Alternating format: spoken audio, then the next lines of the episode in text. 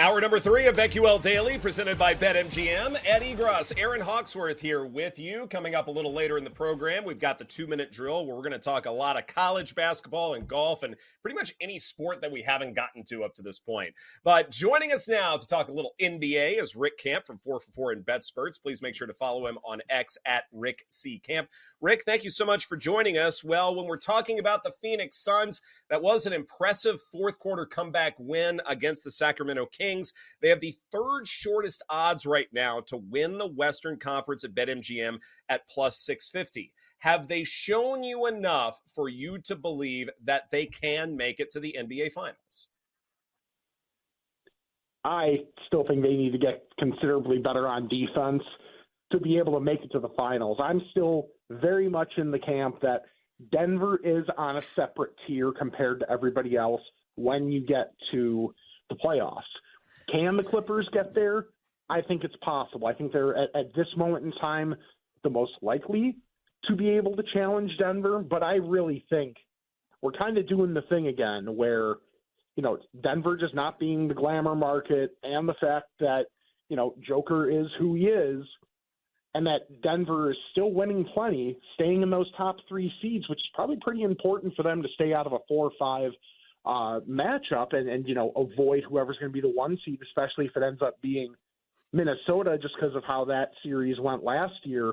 But I really think it's still Denver in the West right now. And that game was really the perfect encapsulation of the Suns, of they have the ability to get down by that much to almost anybody, but they also have that much firepower to be able to come back that quickly. Mm-hmm. Now that we're approaching the midway part of the season, what's your assessment in the MVP market? We saw Jokic and Embiid go up against each other last night. Do you have any interest in that market right now? Last week, I believe it was last week, the last day that Shea was still around +400, that's when that was the first dip in that market that I have. Now that Embiid's odds have gone down as much as they have, I'm almost considering a bet on Jokic now that he's back at +250, but I don't know that I can trust Embiid at this much. His odds going down that much based off of one game when, I mean, obviously everybody knows, okay, he can only miss 7 more games the rest of this season, which, you know, he can have every intention of not resting as many back-to-backs like he showed in this instance, but just his margin for error for any little injury that he could pick up, and with as much as he falls and even as durable as he has been the last couple of years, when the odds are this short, there's no way that I want to get involved with Joel Embiid at MVP right now.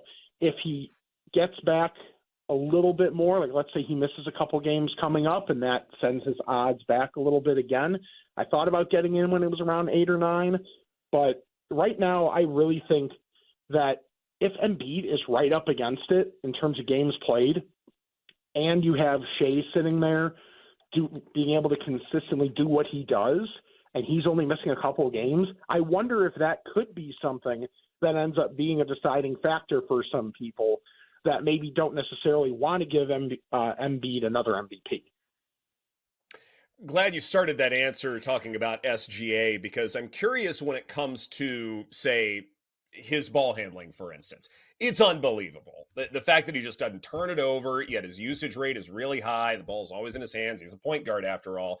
A lot of really impressive things he's done for this first half of the season. But I'm curious when it comes to, say, other ways to bet on the Oklahoma City Thunder, because maybe the number for MVP isn't that good, but if he's still that elite a ball handler, maybe there are other ways to back Oklahoma City, say, when it comes to other futures to think about. Yeah, I was starting to look at what their maybe division price would be, but then looking at the schedules the rest of the year, on dunks and threes, Minnesota has had the toughest schedule so far this season. So even if they may come back down, and they have come back down to earth a little bit, I just think they're going to have more wiggle room within their schedule. Like, they've still got their 2 games against Detroit and Washington. They've got some Spurs. They've got 3 games against the Blazers. So even though they still have some games against the top competition left, they have a lot of their games against the dregs of the league. Like, there's looking at the standings, there's that clear set of tanking, maybe not started out tanking, but they're going to be tanking teams, and they have plenty of games against them left on their schedule. So it may still just be Mark Dagnall for Coach of the Year. I would hope it's not. I got some Ty Lue at 27. I would love for him to, be if the Clippers keep improving, maybe leapfrog one of these three teams and get into those top three seeds, that Ty Lue would really get an opportunity. But I think that's the best chance. I've seen a little bit of chatter about Chet for Defensive Player of the Year. And one thing I want to say about that is the Defensive Player of the Year comes from a top two or three defense. Like going back to the last, I think, dozen years, and I was just using Cleaning the Glass as defensive rating filter. The last dozen years, like going back to, everybody's even been in the top five going back to, I think, Marcus Camby when he got it. I don't think Oklahoma City's defense can get that high just because of how horrid they are on the boards. That's one thing that just with their personnel, they're willing to give up, and they kind of have to give up. But the thing is, those second chance opportunities just come back to bite them so often to where I don't think they can be that level of elite defense to where that would get Chet right there. I still think that is, it's Rudy Gobert. The odds are right. If anything, Gobert should maybe be a little bit more of a favorite at this point. Mm-hmm. But I think right now it's either Shea MVP or Mark Dagnall for Coach of the Year, which really there's not a ton of value left on at this moment. It's crazy how Rudy Gobert has just had that market locked up. He fell off last year, but it's like, he's back. It's Rudy Gobert again. I want to ask you about tonight's NBA slate. We got a massive 10-game slate. I want to open it up to you. Where are you looking betting-wise? The first thing I bet last night was the Charlotte New Orleans under. It was 230.5, but I would bet that down to 228.5. Charlotte's offense has been absolutely putrid. I know LaMelo Ball is back, but even in his first two games back, like they haven't scored 100 points. They haven't scored more than their team total, I believe, is like 108.5, and they've only gone over that in regulation once since the calendar turned to 2024. So, and you think of them as a fast-paced team, they haven't been. And even in these couple games with LaMelo, they haven't been this top five pace breakneck team. And New Orleans has been a fantastic defense as of late, and they've been playing one of the slowest paces in the league. They're also in their first game coming back home after a long road trip. So they could be, they could just be lacking in efficiency a little bit. So that's one that I really like. It sure seems like Jalen Brunson's going to play. I got that at 4.5, still like -5 against Houston. Houston has gotten not as putrid on the road, but they're still not good. 0-6 in their last six against the spread on the road. So I like the Knicks. And then in the Miami-Toronto game, I've only seen it posted one place, but look for Scotty Barnes' rebounds. I think over 7.5, I'm seeing plus money at the one place that has it posted. The thing is, with no Jakob Poeltl, no Christian Coloco, and just no depth up front, like last game, Jontay Porter started at center, only played a few minutes, and Dennis Schroeder played a ton of minutes. So they're playing small with Siakam and Barnes as the forwards, and Barnes had 13 boards on 16 rebounding chances. So even if that efficiency goes down in this game against Miami, I think he's got every opportunity to go over 7.5, especially if that's at plus money. So at the moment, that's what I've got listed, but there's still plenty of time and plenty of injury stuff to look at for the rest of the slate. We are past the midway point for some teams. The Utah Jazz are above 500 right now. How surprised are you by that? And can they cover the 3.5-point spread against the Warriors at home tonight? I'm very surprised just because you look at it seems like you're looking at the roster. It's still kind of an island of misfit toys to an extent, especially in the backcourt, because I think they can cover tonight. For me, that spot is Golden State or pass, just because Utah's playing really well. They are at home. They have that elevation advantage, but I just don't know if I can trust this Utah team to this point against the Warriors. And I know the Warriors are not playing well, but it seems like this is a number for the absolute height of Utah and the bottom of Golden State. So I'm not touching it, but if I was forced, I would probably take the points with the Warriors. The thing that I worry about for long term with Utah is is Danny Ainge going to want to commit to keeping this team together if he's getting offers that he likes at the deadline? Now, it could just be more ancillary guys like Kelly Olynyk, but if there's a team that needs some scoring punch off the bench, would they make a real offer for Jordan Clarkson? Because, you know, Ainge has kind of proven, and he did last year, even if the vibes are good, if he gets the right deal, he will make it. So while there's some sexy numbers looking right now for them to either make the playoffs or be part of the play-in, I'm just a little leery still on if I want to play those, because even though it's been a really great extended stretch for them, the teams behind them could still make moves or could just, you know, have a little positive regression. And I just wonder if some guys come back to earth for Utah as the rest of the season progresses. Like, they've had a league average schedule, so they'll have that moving forward too. So I haven't made a move on them, but if there's an injury to maybe someone else that's in that play-in range, then maybe like some of these playoff numbers, like in the 5 to 6 to 1 range, that might be something to look at. Mm-hmm. I'm glad you brought up the NBA trade deadline, February 8th, one of my favorite times of year. Out of some of these rumors, like, who are you expecting to be major players come deadline time? I think the Siakam stuff to Indiana, which has really started percolating this morning, has got legs. Because if you think, even though Indiana's not a team that likes to pay a whole lot, like they're not a team that regularly pays the tax, one thing they love to do is not bottom out.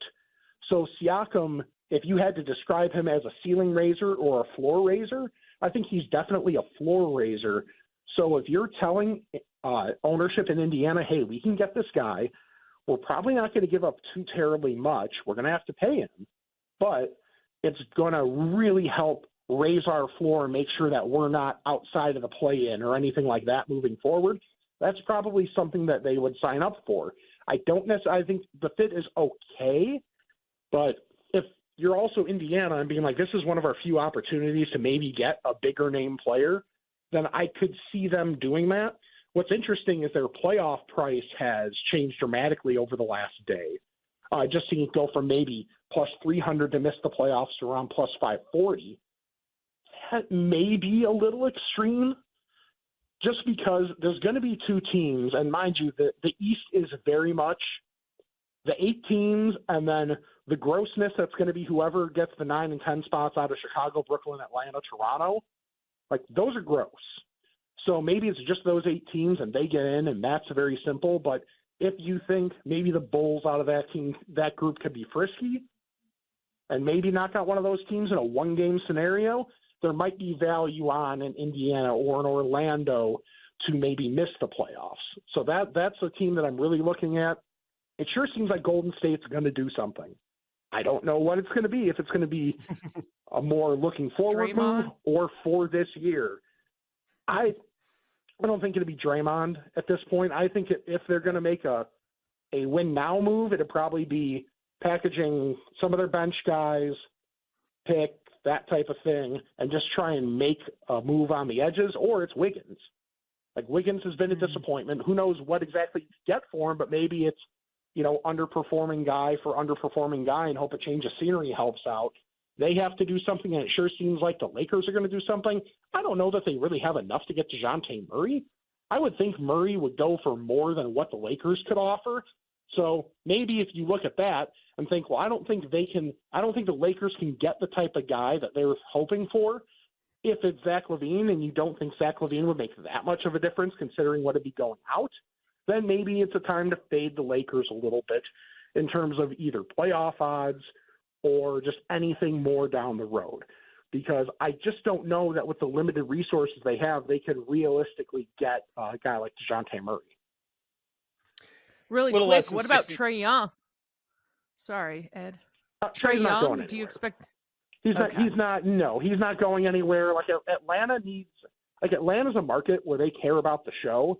And he's a guy that makes them relevant. That is the show down there. So I think there'd be Murray going before Trae Young. Mm-hmm. About 15 seconds left here. I know we've kind of been around this idea that Toronto will be sellers, and sometimes they're a little slower than leave something to be desired. At the same time, like, we're not believing in auto fades around here, but do you think that Toronto will be, say, looking ahead, and maybe there's some opportunities to fade them in some ways before, say, some massive trade happens? Yeah, I think really a way to play them, and I think the market's starting to catch up to it, overs in their games, their defense, especially since that deal, 27th. So they have turned into a real over team that's starting to push the pace a little bit. So, you know, start thinking of them maybe in the similar realm to maybe not quite Washington or Indiana or Atlanta, but they're kind of adjacent to that with how they've been playing defense lately. Good stuff. Rick Camp from 4for4 and BetSperts, thank you so much for your time. We appreciate it. This is BetQL Daily presented by BetMGM. Coming up next, a multi-sport universe of betting that can only be explained through the 2-minute drill. That's coming up on the BetQL Network.